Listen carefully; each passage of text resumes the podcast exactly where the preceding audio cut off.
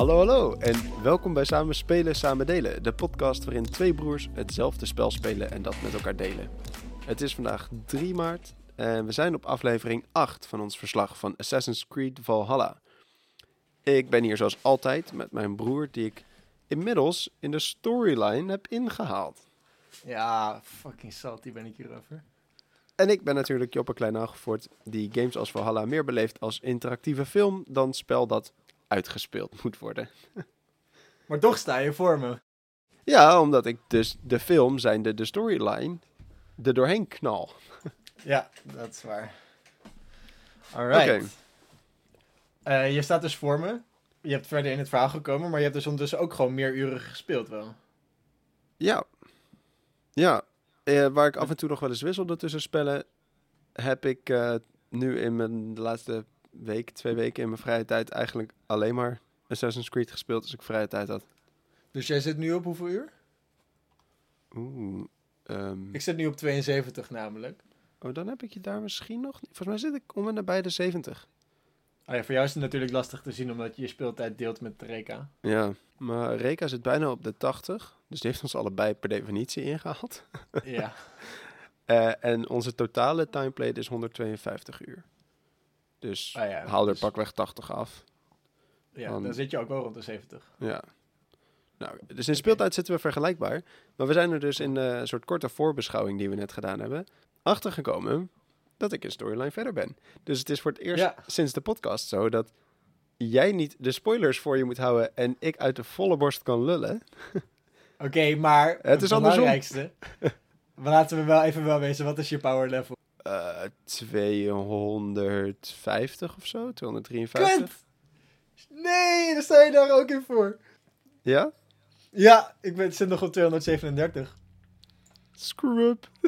Oh, fuck. Oh, Oké, ik dacht, ah, meneertje filmkijker staat voor qua verhaal, maar ik ben wel sterker. Maar je bent ook gewoon hoger power. Hey, Fuck. meneertje film doener hè, in dit scenario. Ik bedoel, ik speel de game, ik beleef de game. Ik kijk niet naar de game. Oké, oké, oké, oké. Ik heb trouwens vanmiddag nog even gespeeld en over het beleven gesproken. Het lukte best wel goed. Ik heb natuurlijk heel veel zitten bitchen over dat ik te veel afgeleid word door sidequest. Maar dit ging best wel lekker.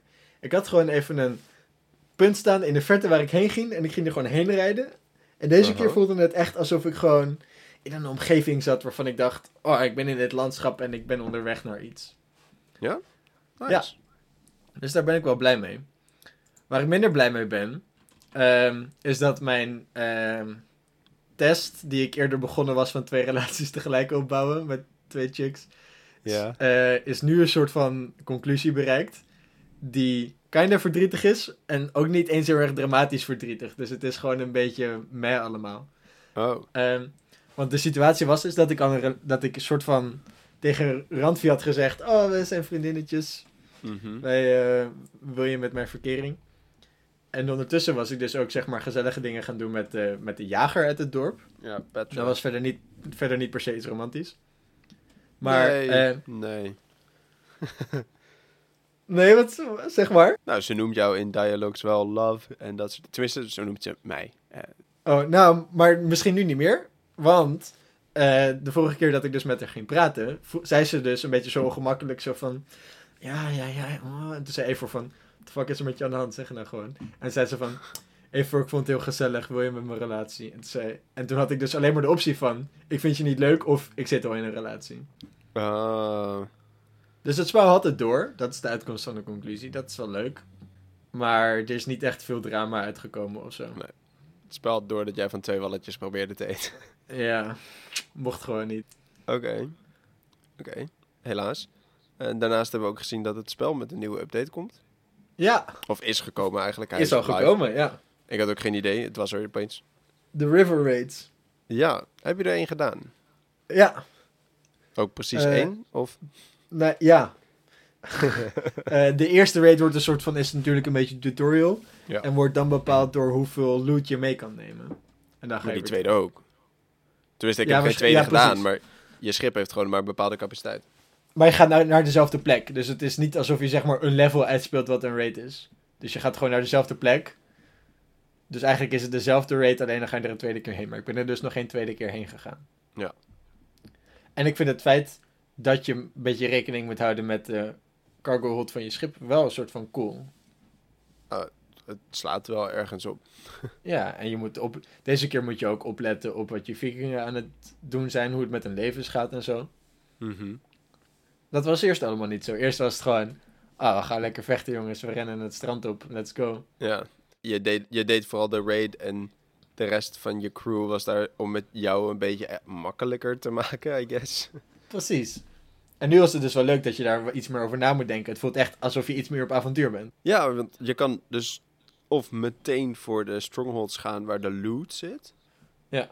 Of je kan eerst een, een soort boerderij pakken en daar dus eten en, en dat dus levensequivalent, I guess, daarvan dus halen, binnenhalen voor je raiders. Precies. Maar daarmee wel dus de mensen in de buurt al meer alarmeren.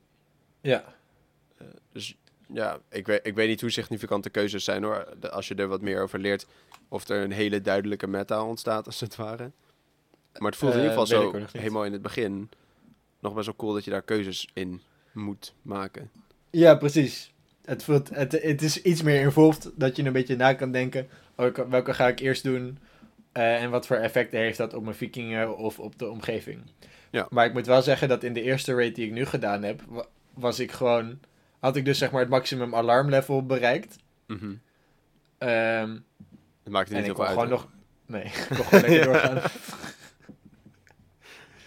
Ja, ik had wel iets verwacht van... Oké, nu breekt de hel los. Zoiets. Zoiets toch? Een soort van episch... eh, hier komt King Alfred uit, of Wessex komt aanzetten. En die komt mijn viking ass even in de pan hakken. Precies. Maar nee. Nothing of the sort. Helaas. Maar het is wel leuk dat je dus, zeg maar, een... Ik vind de manier van reden leuk. En het is wel grappig dat je nog een extra dingetje in je kamp hebt. Een extra gebouwtje en een extra activity die je kan doen. Alhoewel ik niet heel erg enthousiast ben over het feit dat je nu nog een currency erbij hebt. ja, die exotische goederen. Of hoe Ja. noemen ze het? Ja, want je hebt nu dus een... Het heet een exotisch goed, maar het is in principe hetzelfde als zilver. Want je kan het nergens anders voor gebruiken dan uitgeven om iets te upgraden. Ja, zilver kan je wel meer dingen uitgeven. Ja, dat is waar. Maar zeg maar, als je zegt exotische goederen, dan kan je nog misschien denken... Oh, misschien zit er wel wat zijde tussen wat je, waar je Hmm. iets mee kan craften of waar je verschillende dingen mee kan doen. Het zijn een beetje gewoon die, die raw materials die je ook uit je raids haalt. Om Precies. precies. gebouwen in je settlement eh, Ja. te verbeteren. Maar je hebt dus zeg maar zilver, waar je dus dingen van kan kopen. Je hebt twee soorten materials om je dorp van te upgraden. Mhm. Je hebt vier soorten metalen om je armor mee te upgraden. En daarnaast ook nog leather en iron en cloth om je armor mee te upgraden. Ja, Dus dat zijn al best wel veel resources, waar, verschillende resources die, je, die verschillende dingen doen die je in de gaten moet houden. En nu heb je er nog eentje bij die ook weer niks te, te maken heeft met de rest. goed punt. Feels a bit much. Maar ja, a bit much is eigenlijk wel een beetje de samenvatting van dit spel. Ja, ik zie het ook wel meer als een uitbreiding. Een extra, extra Ja. activiteit. Eh, ik mis er niet zo heel veel aan. Als, en als je het niet zou doen, staat het je, je, je spelervaring niet in de weg, zeg maar. Nee, precies, want je, je krijgt er dus geen grondstoffen van die de rest van het spel impacten. Dus Ja. het is niet zo dat om je dorp te laten groeien, dat je die raids moet gaan doen. Als je, maar als je het leuk vindt om te doen, hier heb je de optie. Ja, en er is een nieuwe armor set die je ervan kan krijgen. Klopt. Die, ik heb nu die cape ervan gekregen. Volgens mij krijg je die standaard bij de tutorial bij de eerste raid die je doet. Ik heb een schild gekregen.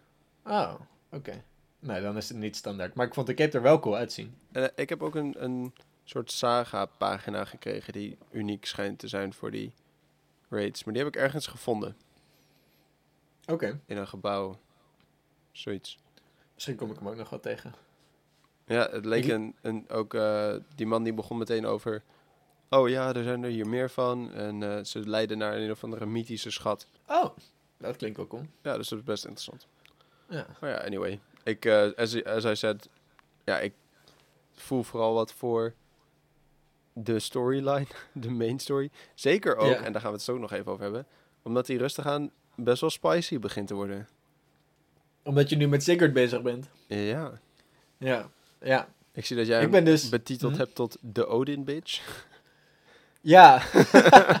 Want zo gedraagt hij zich wel. Hij heeft, tenminste, jij bent nu dus verder dan ik. Dus jij hebt wel wat meer te maken. Je hebt wel iets meer gezien van wat voor aspiraties hij heeft. En of het misschien ook echt is dat hij gekozen is door Odin. Maar zover als ik ben, is het nog niet duidelijk. En is het voornamelijk hij die zichzelf heel erg belangrijk vindt en zegt: Ik ben gekozen door Odin om belangrijke dingen te doen en daarom moeten we hierheen gaan. Ja, met die twee mensen die een beetje om hem heen hangen. Uh, nou, je, nee, je hebt, die, je hebt eerst die Bassem. Ja. Die, dat voelt, het voelt een beetje als een soort... Die hebben een raar 1-2'tje. Jij staat er een beetje buiten. Zij snappen jou niet, jij snapt hun niet. En ze Ja, zijn maar met z'n tweeën bezig over de in een ver land. Hebben ze elkaar leren kennen en samen een soort van missie bedacht. En Basim heeft door dat Sigurd een soort van uitverkoren is, maar ze willen dat niet echt met jou delen. Ja, ze blijven een soort van op dezelfde punten doordrammen. Zo van, Sigurd is verkoren, hij is bijzonder, ja, jij ziet het nog niet. Maar niemand neemt verder ook echt heel erg de tijd om uit te leggen waarom ze dat dan zien. Het, nee, precies. Het schijnt, het is, en dat maakt je, dus, maakt, tenminste mij maakte het heel sceptisch. Ik zat ernaar te kijken en ik denk, die Bassem die wil iets van Sigurd. En ja, met dat nog niet eh, bekende doel in gedachten, komt het hem kennelijk goed uit om Sigurd te laten geloven dat hij een afstammeling is van de goden. Ik bedoel, dat is wel een Mhm. soort ultieme vleierij. En met vleierij kan je wel, nog wel eens wat gedaan krijgen bij mensen. zeker. Zeker. Maar daarom is het. Daarom, daarom ben ik ook een beetje sceptisch inderdaad over die hele situatie. Ja. Maar tegelijkertijd, helemaal in het begin dus, als je hè, voor het eerst naar die Seer toe gaat, Ja. dan zie je daar, eh, we hebben dit visioen al wel eens vaker teruggekomen, terug laten komen als we het hadden over wat gaat het spel brengen, hoe gaat de storyline uitpakken en zo. Ja. Of waar denken we dat het naartoe gaat. Want daar heb je dus wel redelijk helder dat er iets met de goden is. En Sigurd en jij. Ja, want Odin praat dus ook tegen jou. Odin praat tegen jou. Eh, maar je hebt ook dat moment dat je ik heb- met ik heb een prediction. in de Ik heb- buurt... Ik heb een prediction. Ja, doe maar, gooi maar. Basim zegt dat Sigurd de afstammeling is van Odin. Mhm. En het meest recente stukje wat ik met Basim gespeeld heb, is de Kent storyline. Daar heb ik net het begin van gedaan. Mhm. En Basim zegt daar ehm, dat hij mensen interessant vindt om te manipuleren. Of iets in die trant. Dat hij mensen bestudeert. Ja, En dat hij overal heen gaat. En dat hij mensen interessant vindt om... Wel een beetje... Het klinkt alsof hij ze wil manipuleren. Dus... Ik heb het idee. Basim heeft een super mega endgame.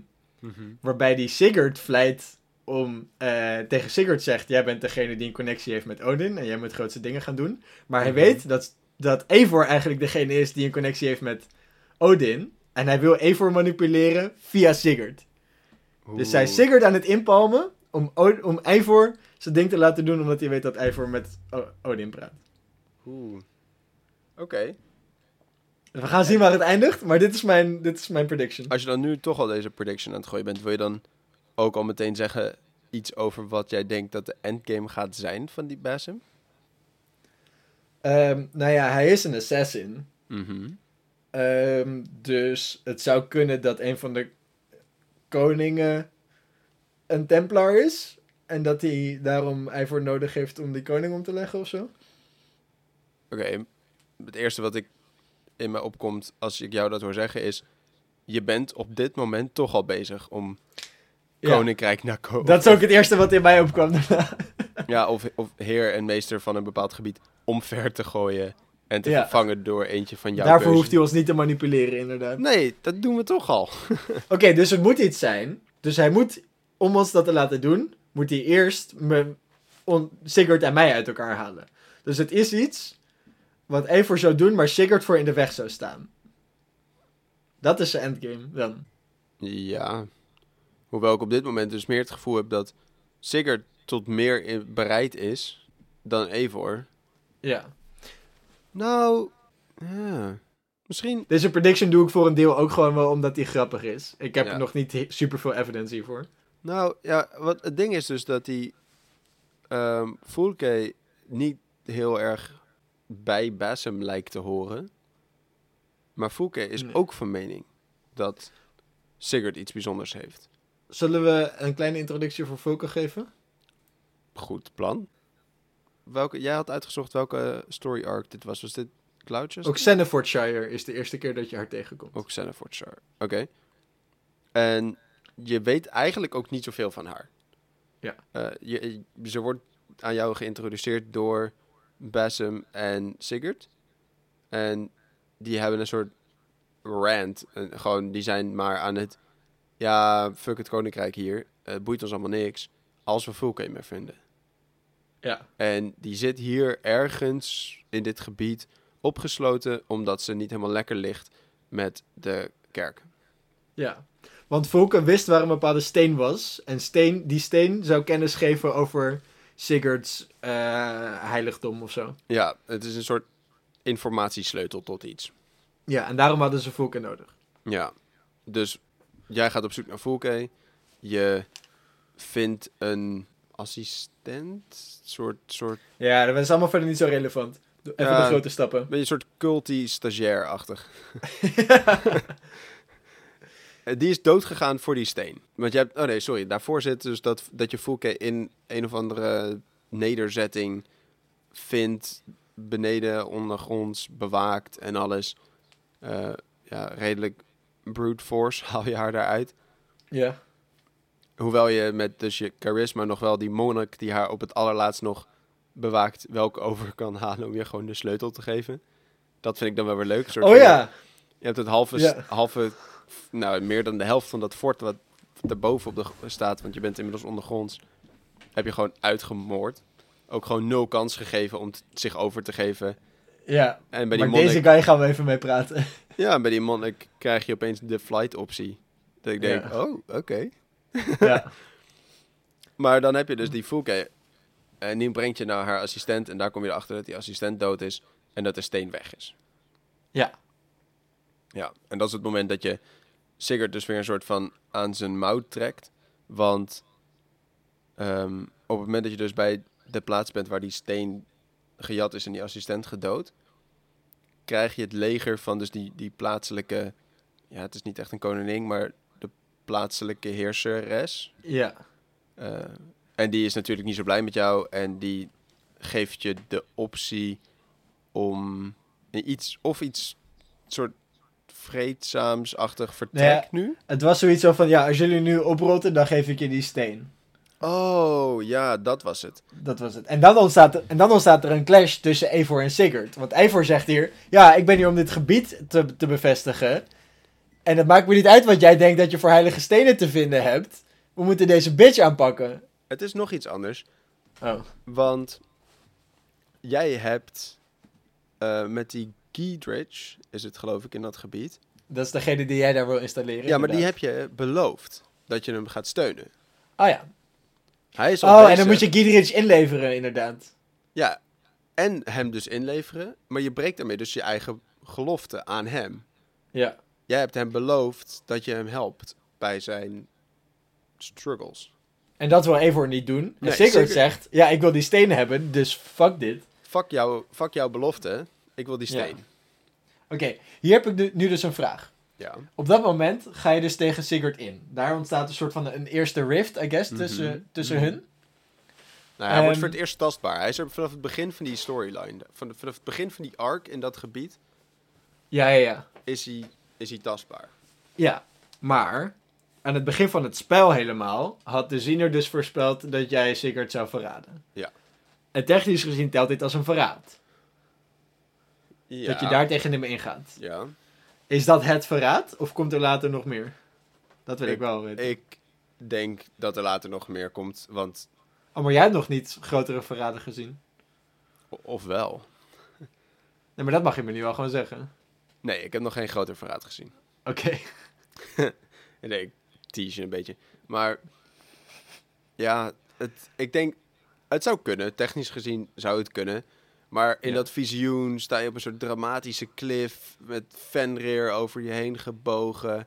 Ja, met met van die helsrode ogen, storm. Het is één groot drama wat je daar voor je ziet. En Ja. in dat alles is de conclusie dat jij Sigurd verraadt. Ah ja. En dit is meer een soort iets wat bloediger eh, dan gemiddelde oneenigheid, I guess. Ja, ik bedoel, hij vecht net zo goed met je mee. Jij, jij zet je woorden dat je het er niet mee eens bent met deze soort vrede en deze overeenkomst. Zet je kracht bij door gewoon je bijl naar de dichtstbijzijnde soldaat van je tegenstander te gooien. Ja, En daarmee dus wel een soort vrede onmogelijk maakt. precies. En Sigurd zegt toch wel een soort van... Ah, stom man. Oh, je hebt een oorlog ontketend. Ja, hij, hij, vindt het, hij vindt het kut, want hij wil die steen. Ja. Maar hij vecht wel gewoon met je mee. En jullie knallen wel even dat soort mini-legertje waar ze daarmee staat, knallen jullie wel opzij. En uiteindelijk neem je net zo goed het fort in van die chick, waardoor je alsnog die steen krijgt. Ja, precies. Eind goed, al dus- goed. Precies. Maar dan op het einde van dat hele verhaal, dan heb je dus net het fort ingenomen en dan komt opeens koning Alfred Yes. aangelopen. De soort van inmiddels wel bijna mythische dude. Hij heeft overal wel een vinger in de pap. In het spel of in de geschiedenis? Nee, in het spel. Oké. Ook in andere arcs, of dus andere van die gebieden, kom je wel tegen dat het dus Alfreds soldaten zijn. Die daar af en toe ook gewoon de wacht houden of een oogje in het zeil houden. Oké. Eh, het is wel Alfred die wel een soort de koning der koningen is in dat gebied. ja.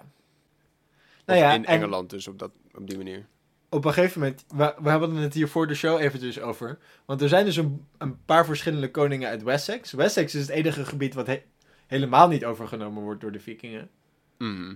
Dus ze komen aan in Northumbria, dat nemen ze redelijk snel over. En dan gaan ze uiteindelijk ook nog East Anglia en Mercia. Nemen ze de helft van Mercia over. En dan establishen ze de Danelaw. Ja. En de enige die een soort van echt tegen ze optreden, merkbaar, zijn dus de koningen van Wessex. Te beginnen met koning Egbert en zijn zonen. En uiteindelijk is dus Alfred the Great, is dus de kleinzoon van koning Egbert. Ehm, en ik dacht dat ik op een gegeven moment best wel helder voor mijn ogen had. Ah, koning Egbert is degene die ze in eerste instantie tegengehouden heeft. Of eh, koning Egbert heeft hier heel erg zijn best gedaan en is uiteindelijk verloren. En toen was het zijn jongste zoon die ze echt tegengehouden heeft. En toen was het Alfred the Great die ze verdreven heeft. Maar dat is dus niet helemaal zo? Ik weet het niet precies. Vertel eens welke. Heb je enig idee welk jaartal je zit nu? Nee. Ja, want wat ik dus wist te vertellen was dat. Eh, maar dat, ik weet niet helemaal zeker of dat dus de Vikingen verdreven was. Maar je had die, die laatste. Ja, ja, ja, die kennelijk, en dat heb ik ook gisteravond geleerd. Kennelijk de geschiedenis in is gegaan als de laatste Viking. Harald ha Ja. Hardrada. Ja. Eh, en dat was dus in 1066. En Oh. dat was, dat was de, wel de soort laatste grote vikingkoning die ook nog daadwerkelijk, zeg maar, viking dingen deed. Als in, Maar dat, is, maar dat is een heel stuk na Alfred de Grote. Degene die in het spel relevant is. eh, ja, ja, Want die regeert maar volgens Wikipedia tot 886. ja, ja, maar dat is dus best wel een heel stuk daarna. Maar hij heeft ook nooit, die is ook niet in Wessex geweest of iets dergelijks. Tenminste, ehm, niet in een soort permanente manier. Oké. Oh, maar Alfred the Great is dus wel degene die eh, de Dane Law established heeft. Weet ik veel.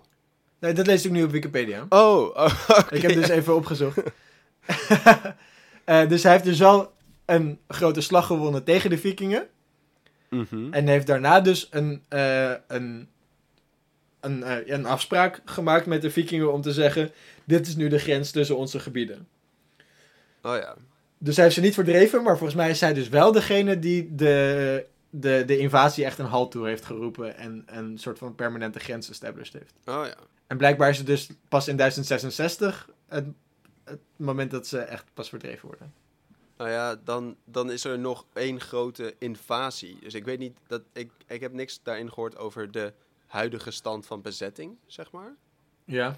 Eh, maar dat was de laatste keer dat er een, een Noorse, Scandinavische viking vloot Nog aankwam. van enige betekenis, I guess, daar naartoe Ja. is gegaan. Ik, kan, ik zal niet uitsluiten dat er niet af en toe nog een bootje heen en weer is geweest, maar ja, hier hadden het wel over 400 schepen. Ja. die geschiedenispersoon die jij hier nu quote, die had het over dat dat de laatste grote viking was. Ja. Ik moet dan in eerste instantie ook meteen denken aan het feit dat ehm, de video die je keek was waarschijnlijk een Engelsman. Eh, voor mij? Ja. Ja, maar Ja. het zou best wel kunnen dat de vikingen, zeg maar, na Harald Hardrada nog best wel gewoon, zeg maar, eh, Rusland geraid hebben. Of Nederland geraid hebben. Maar misschien niet meer Engeland. En dat de A- Engelsen hem daarom zien als de laatste viking. Dus Eh, dat is gewoon dat- een klein stukje scepticisme wat dan in mij opkomt. Zou kunnen. Ehm, ik, heb, ik heb dus gisteren, ik zat gewoon in bed te chillen en eh, YouTube gooide mij een recommended video eh, voor me, ja, voor me neer. Met ehm, eh, de five great Viking deaths and what they tell us about the Viking mindset. Oké. Door dus ehm, een professor die, ik weet even niet meer precies wat precies zijn onderwerp was, maar hij heeft ehm, heel veel over mythologie, geschiedenis, et cetera, allemaal gestudeerd. En ook een boek geschreven, et cetera. Eh, maar hij geeft een soort commentaar op vijf saga's, die dus een soort glorieuze sterfmomenten van soort dus viking saga's, dus onder andere Ragnar Lothbrok, Lothbrok, zal ik het goed zeggen ook, Ja. eh, beschrijven. En Zoals ik het gehoord heb, is Ragnar Lothbrok doodgegaan omdat hij in een slangenkuil gegooid is. ja, en dat is dus sowieso de saga.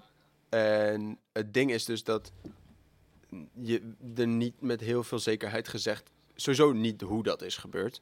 eh, Ja. en of dat is gebeurd. Ehm, er is niet eens heel erg duidelijk te zeggen. ehm, Of hij wel dood is. Misschien is hij er nog. ja, misschien is hij er nog steeds. maar. ehm, De Rio Ra- Ragnar Lothbrok was de Friends who nou, kijk, wat, wat ook kan, en dat is wat, waar namelijk waar die professor over speculeert, is dat dus dat, Mhm. Want dat die invasie van zijn zonen iets is geweest, dat weten we redelijk zeker. dat Ja, ja, heeft ja, zeg maar ja. zulke diepe groeven achtergelaten. Ja. daar, daar kan je niet omheen. Nee. Ehm, maar het kan ook dat zij de manier waarop hij doodging met een soort de, de famous quote die hij daaraan hing terwijl hij in die kuil lag, dat, hij, dat ze die hebben gebruikt om soort van die invasie te rechtvaardigen en, en mensen te, te, te ronselen en enthousiast te krijgen voor deze invasie. En Volgens mij kan je er in het algemeen van uitgaan dat als je hoort van deze beroemde persoon heeft op zijn sterfbed dit en dit gezegd, dat dat niet waar was. Nou, maar wat en, wat, en dat is dus wat die professor benoemt. En wat ik dus interessant vind. En wat je dus ook ziet wel in dit spel terug. Om toch een beetje de link met ons onderwerp te houden. Is, ja, voordat het gewoon een, een, een, een algemene geschiedenispodcast wordt. Ja, ja, ja. Ehm, dat die quote dus meer iets zegt over de houding van vikingen tegenover de dood. En Ja. eh, dan dat het daadwerkelijk iets zegt over is dit verhaal echt gebeurd. Of hoeveel historische waarde moet je eraan hechten. Want ja, precies. Kijk, die, die quote en die, dat verhaal, die Sarah daarmee dus, van zijn leven en zijn doodgaan, zegt iets over hoe de cultuur als geheel kijkt en heeft gekeken naar dus dit soort momenten. Je wordt in een kuil vol giftige slangen gegooid. Ik bedoel, het is een oneervolle dood. Het is ongetwijfeld fucking pijnlijk. Eh, Ja. En iedereen staat daar boven jou je uit te lachen, je vijanden. Dus het, is, het, is, er is echt niks grappigs aan. Ik bedoel, En huilen het is, is verder volledig- niet spectaculair of zo. Het is ook niet alsof je gebloodyeageld wordt waar iedereen nog naar staat te kijken. Ja, het is, het is redelijk vernederend. Het is gewoon kut. En huilen zou hier helemaal gerechtvaardigd zijn, zeg Het is, gewoon, het is gewoon helemaal kut. Ja. Het is helemaal kut. Echt geen, geen zilveren of gouden randjes aan te vinden. maar Maar wat is dan de interpretatie? nou, hij zegt daarmee dus iets, en dan vertaal ik het van het Oud-Noors naar het Engels naar het Nederlands. dat hij zegt ehm, dat de kleine biggetjes zouden... Hoe, de, hoe zouden de kleine biggetjes knorren als ze wisten hoe, de, hoe het oude zwijn eh, heeft geleden? Oké. En daar kan je heel veel uithalen. Maar wat dus zijn. Het is. De, de vertaling die die professor eruit heeft gehaald. uit dat oude Noors. waar het heel ooit in opgeschreven is, dus. Ja. is dat hij daarmee eigenlijk zegt: ehm, Jokes on you, Ella. Dit nieuws gaat ooit bij mijn zonen komen ja. en ze gaan je kapot maken. Ja, dat, Dus dat Ik lig logisch. nu wel in deze kuil. Op Ja, dit maar dat moment. had je beter niet kunnen doen, want je hebt nu de wraak van mijn zoon over je afgeroepen. ja, een soort van, een soort van jokes on you. Hè? Ja, Zo van, ja. ja. Ja, ja, ik heb het nu kut, maar sure, daar komen we overheen. En later Ja. zullen we zien wie er echt verloren heeft. Een beetje, ja. een beetje dus een soort van, ja, ja, ja, zal allemaal wel dat ik hier nu lig. Jij hebt echt het probleem. Hij voelt een beetje alsof je daar zo voorovergebogen staat. Oh, call an ambulance, but not for me. Ja, ja, ja, ja, ja. Die. Eh, maar zo heb, je er, zo heb je er dus nog een paar. En ook over dus... En dat vond ik heel interessant. Want in dit spel werden dus Jomsvikingen geïntroduceerd. En Ja. die waren voor mij, totdat het spel ze mij het dus introduceerde, helemaal nieuw. Ja. Ik wist ook niet zo goed waar ik ze moest plaatsen. Het spel geeft wel een beetje context. Maar Het zegt iets over dat het eervolle vikingen zijn of zo? Of ze hebben in Ja, eden gezworen soort- die ze... Ja, huurlingen. Ehm, als, in, als in, ze zijn... ehm, ja, ze hebben niet zoals je dat traditioneel hebt, dat je voor jouw jarl of koning of whatever... Oh, ze zijn daar- gewoon beroepsviking. Ja, het zijn echt beroepsvikingen, maar ze zijn ook een, een, een unit echt, met z'n allen. Oh, en ze, cool. ze hebben dus een code of honor ook, dat ze Ja. onder geen enkele omstandigheid ooit angst laten zien. Tot Damn. in een soort echt het extreme. That's en- some toxic masculinity, yo. Ja, nou ja, het- het- ik weet niet. In, in ieder geval in wat die professor dus vertelde, ging het niet over mannelijkheid, maar over dus eer en een manier van leven en dat strijd, dood, eer en glorie soort dat dat dat dat is het. Dat is wat we doen. Ja, Dit is Ja, ons ja. ding en angst heeft hier geen plaats en als je daar het niet mee eens bent, sure, maar niet hier. ja. Dat. En ehm, dit is dus een deel van de saga dat eh, ze, ver- ze verliezen een strijd, die Jomsviking, in Engeland. Waarna ze dus onthoofd gaan worden. Ze gaan gewoon geëxecuteerd worden. Dus weer een niet eervolle dood. Ja. En ze spelen dat dus heel koeltjes, schijnt, is het verhaal. Eh, Ja. dat, een, dat ze, sommigen zeggen, eh, ik wil niet op mijn knieën, ik wil staand en het liefst van voren onthoofd. ja. Ik wil mijn, ik wil mijn, mijn bul aankijken. ik wil, Onthoofd worden is prima, maar wel als een man. nou ja, een soort van, als een soort ultiem, zo kan iedereen zien dat ik tot het laatste moment zonder angst geleefd heb. Oh, ja, beetje dat. Een soort, Ja. ik sta hier, ik kijk jou aan en jij zal nooit in mijn ogen angst zien. Dus dat is een soort laatste... Echt bewijzen Ja. dat, ik, dat, ik, dat ik het ook aandurf om die bel me af te zien komen. Ja, precies. Ik kijk hier letterlijk dood in de ogen. Dat. Ja, oké, verder. En eentje, die brengt dat nog iets verder en die zegt... ehm, ja, ik wil op zich best op mijn knieën, maar ik maak me een beetje zorgen over bloed op mijn haar krijgen. Dus zou iemand zo goed willen zijn om ehm, eh, mijn haar bij mijn nek weg te houden? ja. En dat, nou, in het verhaal heeft de vijand zoiets van, ja, sure, whatever, the fuck you. Eh, sure, je gaat toch dood, dus wat boeit mij het? ja. Dus iemand houdt dat haar vast en die eh, bul zwaait de bijl naar beneden. En op dat moment trekt die dude zijn hoofd dus naar achter, waardoor de handen van de man die zijn haar vasthouden afgehakt worden. Waarop dus al die Jomsvikingen aan het lachen zijn. Ehm, de, de koning uit, in Engeland op dat moment, die zegt dan iets van... Die vindt het soort van... Is onder de indruk in het verhaal over hun gebrek aan angst. Ja. En die laat ze gaan. In het echt waarschijnlijk niet gebeurd. Nee. Maar tot dit, toe- tot dit moment lijkt het nog een redelijk soort opgeblazen verhaal. Eén grote saga over eer, moed en glorie, dat soort dingen.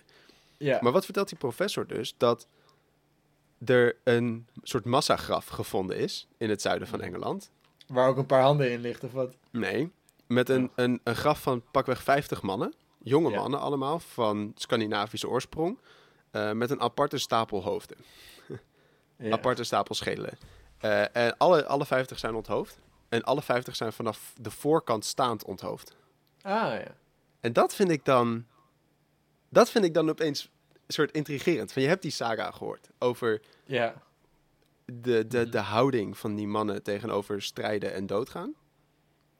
En dan wordt dat opeens dus een soort van, toch een soort splinter van waarheid ingevonden. Mhm. Want ja, dat is het is niet redelijk standaard om staand en van voren onthoofd te worden. Nee.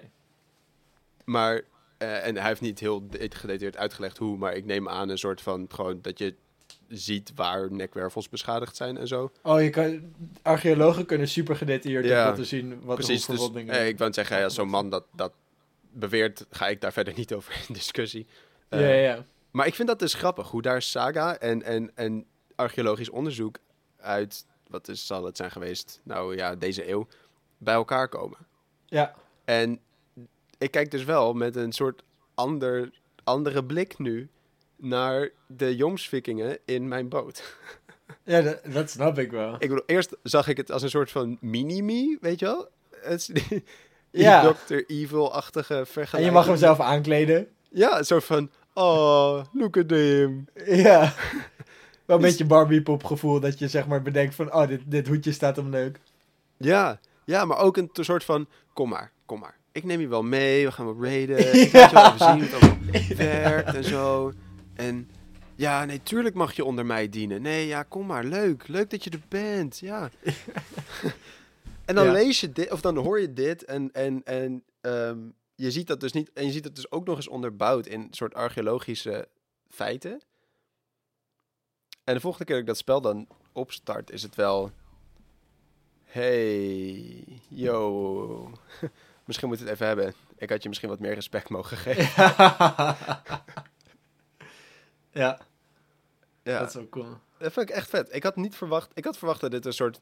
Oh, leuk verhaaltje of videootje over viking saga's en zo. En opeens, dus wel vet veel linken ook naar dingen Ja. die ik al dacht te weten. Eh, Naar dit spel. En dat...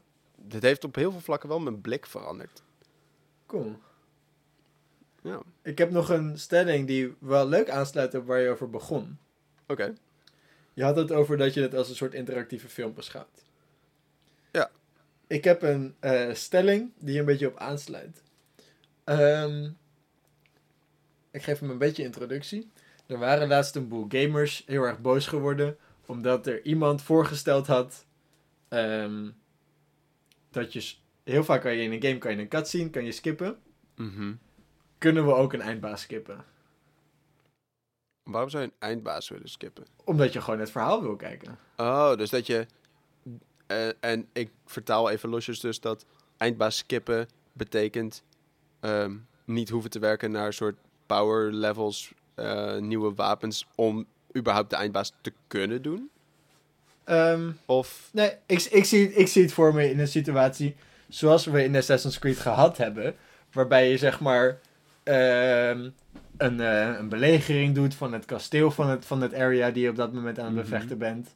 Eh, en dan ben je bij de, bij de leider gekomen. En zodra je dan zijn kamer binnenrent, krijg je een cutscene met, dat ze met elkaar gaan praten van... Haha, ik ben hier om je over te nemen. My name is. Inigo Montoya. You killed my father. Prepare to die. Ehm, en dan is dat voorbij. En dan zeggen ze, oh, en dan gaan we nu vechten. En dan maak je, de- maak je hem dood. En dan gaat het verhaal weer verder. Ja. Als je dat kan skippen, dat maar stukje wat, dat je wat houdt skippen in? Als in. dat je gewoon de bossfight begint. Het lukt je niet. En je denkt, fuck it. Ik heb geen zin om hier nu nog dit drie keer Mhm. opnieuw te proberen. Eh, ik wil gewoon zien wat er gebeurt zodra we dit kasteel ingenomen hebben. Skip. Ja. Eh, Dus vind je Ja. dat dat eh, ehm, moet, mag, handig is? dat daar een mogelijkheid toe is. Ja. Ik denk dat het tweeledig. Aan de ene kant denk- heb ik zoiets van ja, waarom niet? Ik bedoel, niemand heeft daar last van. Tenminste, ervan uitgaande dat we het hier over singleplayer games hebben. Ja. Ik bedoel, als ik het vergelijk naar RuneScape en je mag een soort van oneindig gewoon de bal skippen en de loot pakken. Ja, zeg maar. dat, dat is, helemaal wel- niet relevant inderdaad. Eh, broken, I guess. Ja, Dan kan je het hele spel oppakken en in de prullenbak gooien. precies. Maar bij dit soort spellen, ehm, er zijn zeker wel een paar boss fights waar ik, nou, Reka heeft naast me gezeten, eh, waar ik wel hard op getild heb ook. Dan zat ik soort van op het randje van de power spike, die, van de power level Ja. die je nodig had, om hem een beetje decent te kunnen doen, zeg maar. En dan heb ik hem echt tien keer achter elkaar gedaan. Ja, op een gegeven moment heb je al zoiets van, oké, ik ben er klaar mee. Het was leuk, Ja, toch? we hebben lol gehad. nu wil ik door. ja. Ja. Ja, ergens. Maar ik zou het dus wel prettig vinden als het niet gewoon een skip is zoals je een cutscene skipt. Ehm, Oké. maar ik zou wel die. Ja, maar die, die fight is wel een soort van het. Een soort. Ja, ik, weet, ik twijfel een beetje over de woordkeuze, maar toch wel een soort van epische, episch ontknopingsmoment. Ja. Het is. Je werkt. Ik bedoel, je hebt een heel. Je hebt, je hebt een soort power struggle meegemaakt. Je hebt die hele. Je hebt vet veel invloed gehad op die machtsstrijd. Ehm, het lijkt me een beetje ant- een anticlimax als je dan maar die kamer inloopt en je klikt op skip fight en er gebeurt verder niet zo heel veel, maar opeens ligt die dude daar dood. maar zou, tegelijkertijd, dan zou ik er maar een tegelijkertijd heb je- hebben. tegelijkertijd kan je dus wel... ehm, soms worden er mensen bij een cutscene, in een cutscene doodgemaakt. Mhm. En dat kan je soms skippen zonder dat je het door hebt. Omdat je te snel op spatiebalk gedrukt hebt. En dan mis je dus ook een, een best wel belangrijk, belangrijke plotwending. Waarbij iets gebeurt. Wat je dus ook helemaal niet meekrijgt.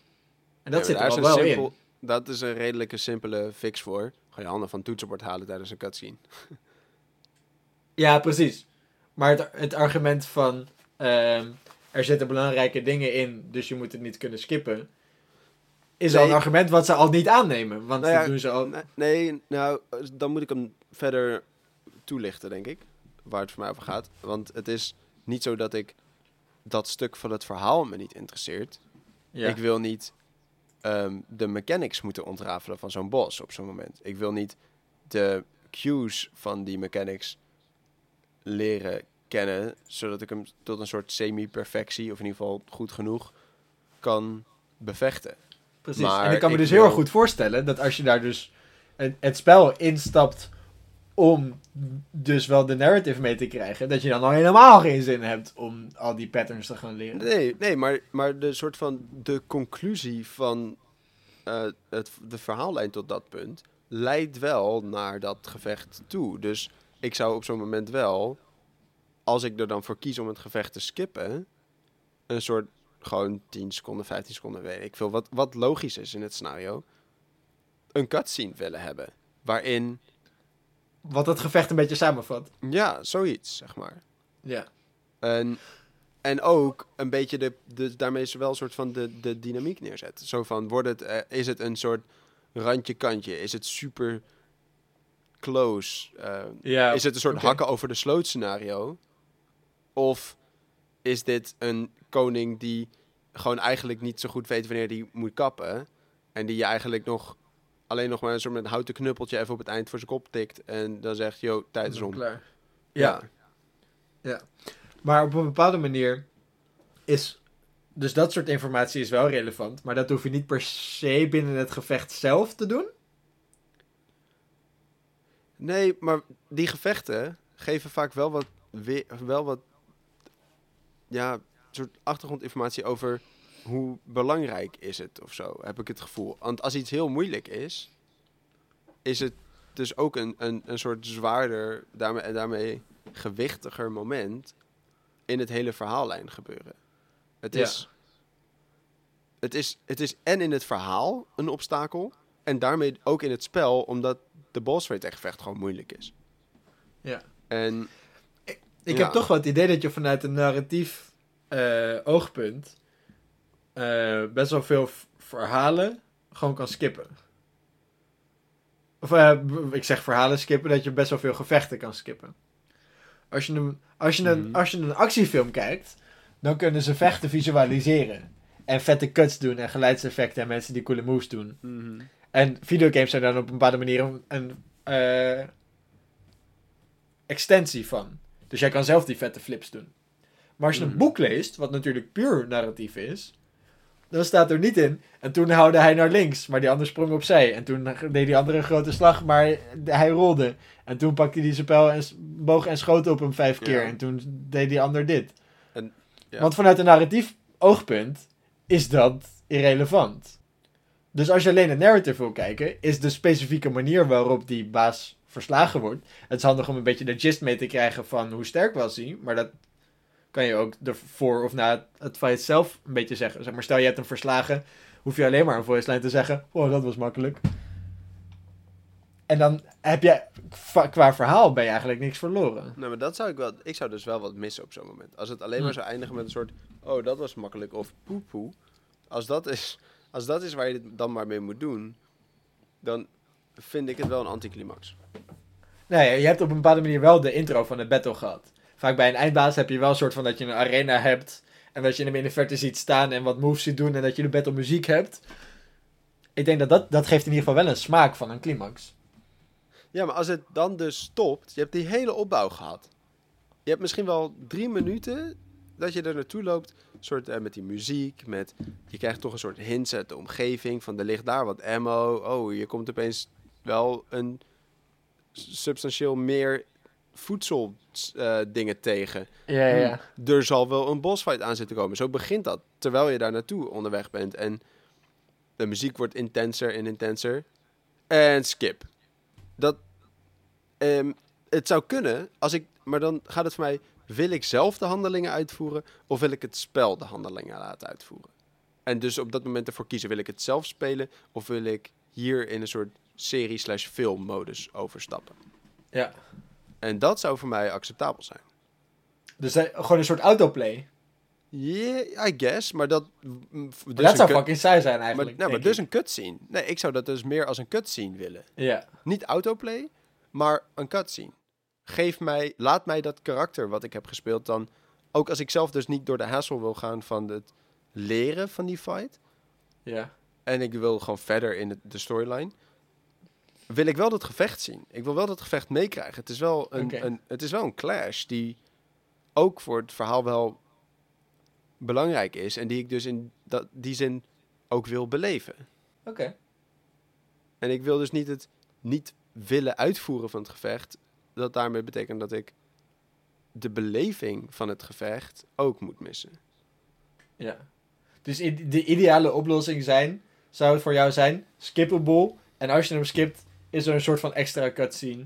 Ja. Waarbij ze het gevecht voor, voor je samenvatten. Ja. Ja, dus dat, ja, dat ja. Dus wel een soort van maximum effort om dat natuurlijk te doen. In de zin van een extra cutscene maken alleen maar in de case dat iemand dat skipt is natuurlijk wel een soort, voelt een beetje als looswerk. Mhm. Ehm, nou ja, kijk, als het alleen maar, als, het, als ik de fight zou skippen, waardoor ik soort van het spel weer hervat wordt op het punt dat iedereen die dat niet gedaan heeft, ter, ehm, soort van erin stapt op het moment dat de fight voorbij is. Ja. die functie zou ik echt alleen maar gebruiken als ik echt helemaal kapot gedeeld ben op Ja. een bepaalde fight. Ja. En dat zou ik een beetje zonde vinden. Ja. Want dan is het meer een soort, een soort, ja, ja, ja, weet niet. Dan voelt het, dan, nee, dan zou ik er denk ik niet zo snel gebruik van maken. Voelt gewoon een beetje als een slecht einde. Ja, Oké. ja, ja, eigenlijk wel, ja. Over slechte eindes gesproken. Ja, we stoppen wel een klein beetje op een hoogtepunt. Nee, ik vind dat we, ik vind dat we deze stelling wel goed, goed, goed uitgekoud hebben. Ik heb er niet zoveel meer aan toe te voegen. Ik wil, ik wil misschien nog wel een prediction gooien. Want jij hebt eerder een prediction gegooid. Over waar. Sigurd en eh Eivor en zo naartoe gaan. Ja. Een side note hierbij dus wel dat ik nu op dit punt ietsjes meer informatie heb. Ja. Maar Want we, we hebben ook Xenofort gedaan. En daarna heb je nog een paar eh, questlines met hem. Dus je hebt Kent. En dan... Dus Kent ben ik nu net aan begonnen. Ja, en daarna en je hebt ook als Satex. Satex gedaan. Ja. Ja, Dus jij loopt nu twee storylines voor. ja. Oké, top. Ehm, en ik eh, heb dus Sussex af. Ja. Maar ehm, ja, wat, wat ik dus denk, wat ik denk is dat ik weet, ik weet niet zeker of Sigurd wel of niet van de goden afstamt. Of dat iedereen het gelooft en dat het daarmee een soort praktische waarheid wordt, I guess. Net zo goed waarheid dat kunnen zijn. Ja, ik bedoel, het is ook, de waarheid is ook maar een soort van wat je collectief afspreekt in dit soort scenario's. En.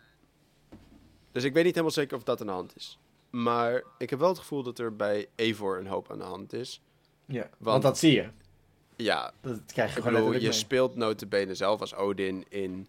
ehm, in de Asgard. visions. Ja, je hebt een raaf door wiens ogen je kan kijken. dat is wel heel erg Odin inderdaad. Dat is super Odin. ik bedoel, Dus wat, is, dus wat is de prediction? de, ja, sorry. De prediction is dat Eivor een eh, kind van Odin is en Ja. Sigurd een kind van Loki. Oh! En dat je dus wel allebei van de goden afstamt. Maar dat dus de clash die we ook al eerder hebben besproken tussen Sigurd, of tussen Odin en Loki. Dat dat Dat- dezelfde clash is die nu tussen Eivor en Sigurd is. Ja. Oh, die vind ik leuk. En ik, ik denk dus dat er een moment gaat komen dat je, net als Odin, voor een soort grote keuze moet gaan komen. Of dat je voor een grote keuze gezet gaat worden. En dat je daarin dus moet Ah. kiezen. En dat voor- daarom ook de Asgard storyline die we nu hebben, dat die soort van naar het einde geschoven is, dat die power level super hoog is. Ja. Zodat in het einde van het spel de keuze die Odin moet maken samenloopt met de keuze die Eivor moet maken. Ja, zoiets. Ik, dat denk ik wel, want het is ook steeds Odin die jou advies geeft bij keuzes. Ja, ja, dat is waar. Op elk soort groot keuzemoment, leven en dood, dat soort zaken, Oké. komt altijd Odin even opnieuw kijken. Dus onze prediction heeft alle, allebei zeg maar het kernelement dat Eivor dege- wel degene is die eigenlijk de belangrijke is. Daarom zijn wij natuurlijk ook de hoofdpersoon. Eh, ja, I guess, ja. Die lag inderdaad redelijk hand. ik, denk, ik denk dat jouw prediction helemaal niks waard is. Want iedereen weet dat als Loki kinderen heeft, dat ze toch tenminste wel gewoon vier meter lang zijn. Als het niet een grote wolf is, is het wel een slang die de grootte heeft van de wereld. Of Misschien- een reus. Misschien heeft hij... Sigurd is een mens! Maar misschien heeft hij Loki Sigurd- heeft geen menselijke kinderen. Misschien heeft hij Sigurd gekregen met een dwerg en is Sigurd dus echt een fucking reus voor zijn volk. En gaat hij daardoor als mens... Ik ben het nu gewoon het goed praten hoor. Dit is niet Nee, wat ik nee, echt denk. Het is natuurlijk wel waar, wel waar dat Loki op zich wel met iedereen wel gewoon kinderen heeft. Ja, als je kinderen hebt met een wolf, dan vind ik een dwerg niet zo heel ver gezocht. Of met een paard. Nee, of met precies. een paard, ja. Loki is wel een soort van heel erg, eh I guess, progressief voorbeeld van, eh, Ja. Ja. van eh, relatienormen. ja, en hij beweegt zich geloof ik wel over één, meer dan één spectrum van hoe je naar jezelf kijkt. ja, I soort guess. van, ik weet niet of het direct over seksualiteit gaat, maar in ieder geval over een soort, ja, nee, ja, hier Nou is geen naam je- voor, denk ik. Je kan het hebben over, zeg maar, emancipatie van homoseksuelen en de maatschappelijke acceptatie daarvan. Terwijl ondertussen Loki hier gewoon lekker reuzen Man, ja. en slangen en wolven en zo. Dat maakt hem allemaal helemaal niks uit. Nee, Seks met een man? Pff, doe niet zo saai. ja, ja. Doe niet zo saai. Ja, maar dat is, dus- dat is dus mijn prediction. Ik denk dat eh, jij eh, soort op de Odin-lijn zit, Sigurd op de Loki-lijn. En dat, dat daarin dus een, een soort altijd al predestined en eternal clash in, in voort gaat komen. Ja. Oké, dat vind ik wel een coole. Oké. Oké. Tot zover het delen van deze week. Uh, Wij gaan weer verder met spelen. De muziek die je hebt gehoord is gemaakt door For Sure. Als je daar meer over wilt weten, zijn zijn tracks te vinden op soundcloud.com slash iamforsure. Als jij ons een bericht zou willen sturen of als je een suggestie hebt over waar we het over zouden kunnen hebben, stuur dat naar spelendelen@gmail.com. Dan lezen wij dat en zullen we op je antwoorden of via de mail of via de podcast. En tot volgende week. Tot volgende week!